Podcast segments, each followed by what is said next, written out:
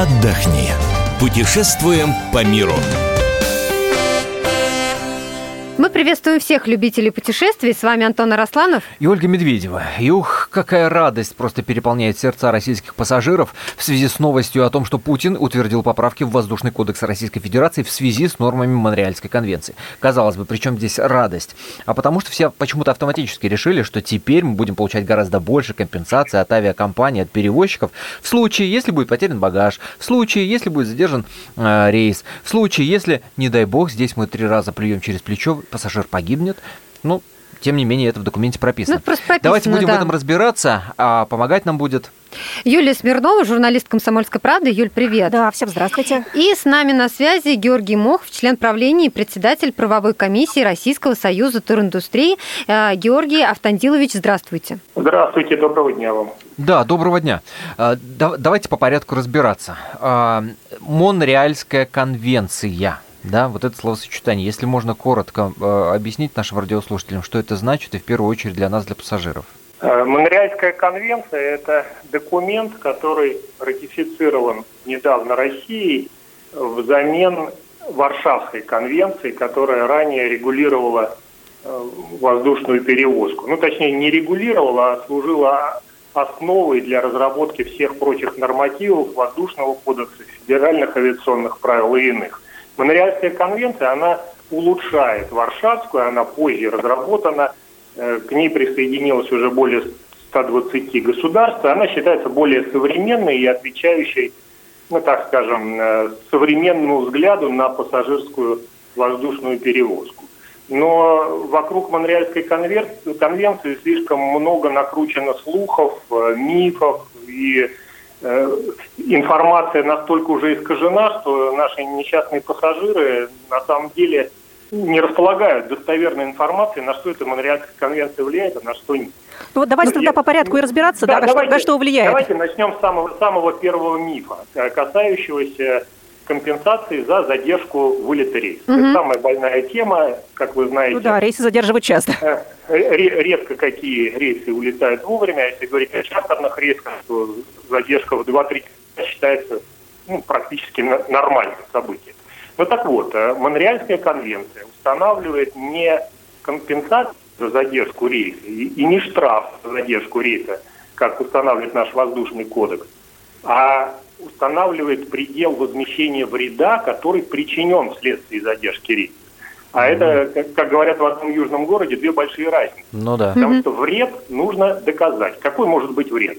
Например, вы опоздали на стыковку, и у вас улетел другой рейс. Uh-huh. Или у вас круиз э, уплыл из-за того, что вы не попали к, в город ко времени отправления круиза. Или у вас случился сердечный приступ. Ну, то есть вред может быть разный. Он может быть как э, имущественный, так и моральный. Ну да, может так быть, вот, бизнесмен пропустил важные переговоры, например, да, у него сделка сорвалась, это же тоже вред.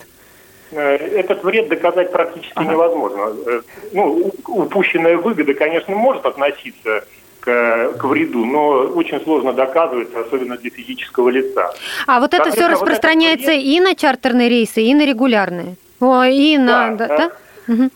да, разницы нет. Пассажир это регулярного рейса или чартерного. Главное, чтобы этот рейс был международный, э, чтобы страны, в которые он улетает, из которых прилетает, ратифицировали эту конвенцию. И предел возмещения Э, рассчитывается там по сложной формуле средневзвешенного курса пяти валют, но на сегодняшний день составляет примерно 390-400 э, тысяч рублей, рублей предел возмещения этого вреда. Его нужно доказывать.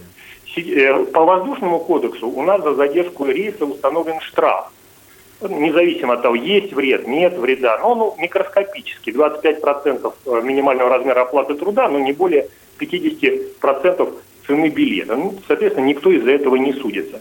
Но вред, если он причинен, тем более, если это вред существенный, там, а, стоимость, э, допустим, какого-нибудь кругосветного круизного путешествия, ну, да, да. который уплыл да, без вас, это пароход, э, по гражданскому законодательству, отечественному, предела возмещения вреда нет. А по Монреальской конвенции предел возмещения вреда есть.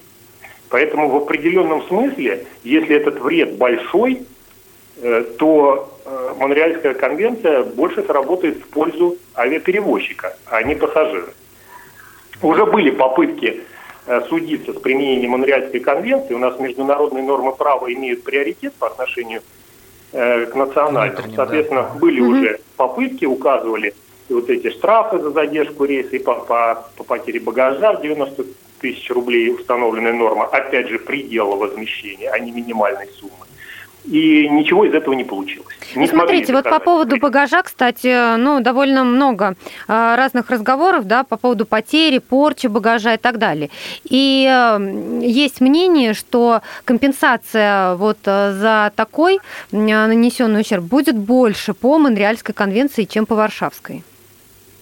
Ну, в, Монреальской, да, в Монреальской конвенции, если буквально говорить, указано следующее перевозчик обязан уплатить сумму, не превышающую объявленную сумму. То есть если у вас не заявлена сумма, не заявлена сумма стоимости вашего багажа, то предел возмещения будет э, на сегодняшний день 95 тысяч рублей. А по прежним российским законам, то есть по действующим сейчас, какой был предел и был ли вообще? Э, за килограмм багажа порядка 20 евро считалось. В среднем зависело от, от разных правил авиаперевозчиков.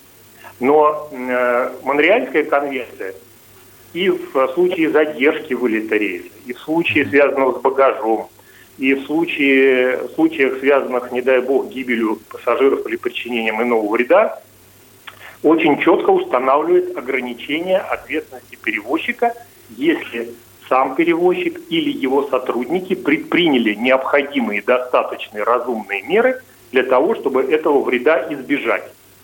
Эта норма в Монреальской конвенции отдельно выделена. Соответственно, если перевозчик предпринял какие-то усилия для того, что рейс, например, рейс, чтобы не задержал, чтобы ваш багаж нашли и так далее, и так далее, он освобождается от этой ответственности, никаких компенсаций не будет. Угу. А вот скажите, действительно по Монреальской конвенции происходит индексация компенсаций каждые пять лет, в отличие от Варшавской, у которой фиксированы да, эти? Да, Угу. По Монреальской конвенции перерасчет идет по средневзвешенному курсу нескольких валют, там достаточно сложная формула расчета. Но на сегодняшний день мы считали, э, примерно получается тысяча специальных прав заимствования, это 95 тысяч рублей. Вот у них это называется специальными правами заимствования. То есть нужно понимать, что она динамическая. Эта сумма, она, конечно, сильно не меняется, если не падает курс какой-то из валют очень сильно. Ну вот на сегодняшний день по задержке рейса сумма называется 391 тысяча рублей, предел возмещения. То же самое применяется и к случаям возмещения, в э, случае гибели пассажира. Вот смотрите, у нас по Варшавской конвенции, по воздушному кодексу установлена минимальная сумма, на которую должен быть застрахован пассажир на случай гибели или причинения вреда здоровью 2 миллиона рублей. Минимальная сумма. В Монреальской конвенции указано наоборот, максимальная сумма. Эта максимальная сумма сейчас примерно 9 миллионов рублей. Минимальная не указана. При этом э, в Монреальской конвенции содержится норма, согласно которой суд вправе увеличить эту сумму свыше 9 миллионов рублей по требованиям э, пострадавшей стороны или родственников, за исключением случаев, если перевозчик докажет, что вред был причинен действиями третьих лиц. Ну, например, э, террористы взорвали самолет.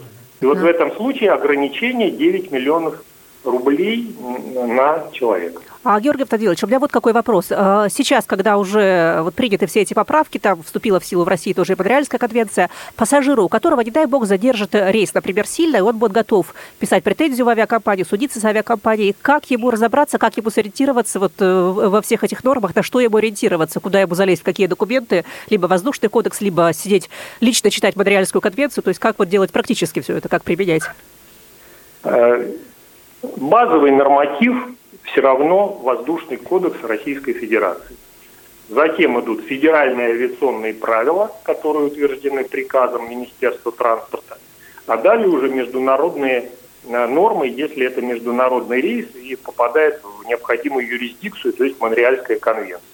Можно применять все эти нормы в зависимости от того, что вам выгоднее в данной ситуации. Если у вас есть доказанный вред, который вы можете подтвердить документально стоимость э, какого-то, э, допустим, следующего рейса, или стоимость круиза, или стоимость, э, там, не знаю, семинара, который вы оплатили, на который вы не попали из-за того, что значительно задержался рейс. Можно э, ссылаться и на Монреальскую конвенцию. Считать надо сумму, что выгоднее. Но я еще раз повторюсь, э, у нас международные нормы имеют приоритет по отношению к нормам национальным. Соответственно, если вы будете ссылаться на Монреальскую конвенцию и строить исковое требование на ее базе, то суд будет обязан ее применять. Спасибо вам большое, Георгий Автандилович. Э, Георгий Мохов был на, на связи с нашей студией. Член правления и председатель правовой комиссии Российского союза туриндустрии. Спасибо вам большое. Я напомню, что с вами в студии были Юлия Смирнова, Антон Арасланов и Ольга Медведева. Отдохни.